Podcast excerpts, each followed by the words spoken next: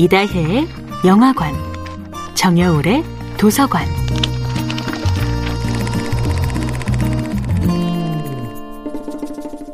안녕하세요. 영화에 대해 잡학다식한 대화를 나눌 이다혜입니다.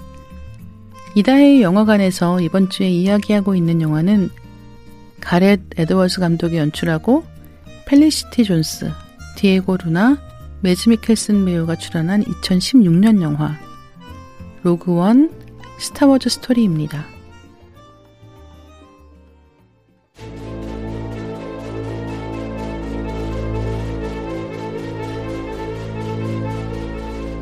로그원 스타워즈 스토리의 주인공 진 어소를 연기한 펠리시티 존스는 영국 출신입니다. 사랑에 대한 모든 것과 인페르노를 통해 주목받았습니다. 진은 로그원 팀을 이끄는 인물인데요.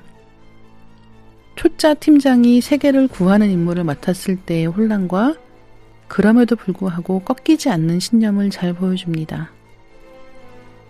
진과 호흡을 맞추는 유능한 정보 요원 카시아는 디에고 루나가 연기합니다. 디에고 루나는 지성과 강인함, 단호한 의지와 연약한 내면을 지닌 카시안을 매력적으로 그려냅니다.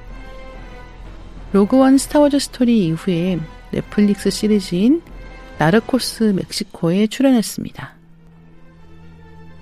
쿵푸부터 태권도까지 다양한 무술을 탁월하게 펼쳐 보이는 배우 견자단도 이 영화에 출연합니다.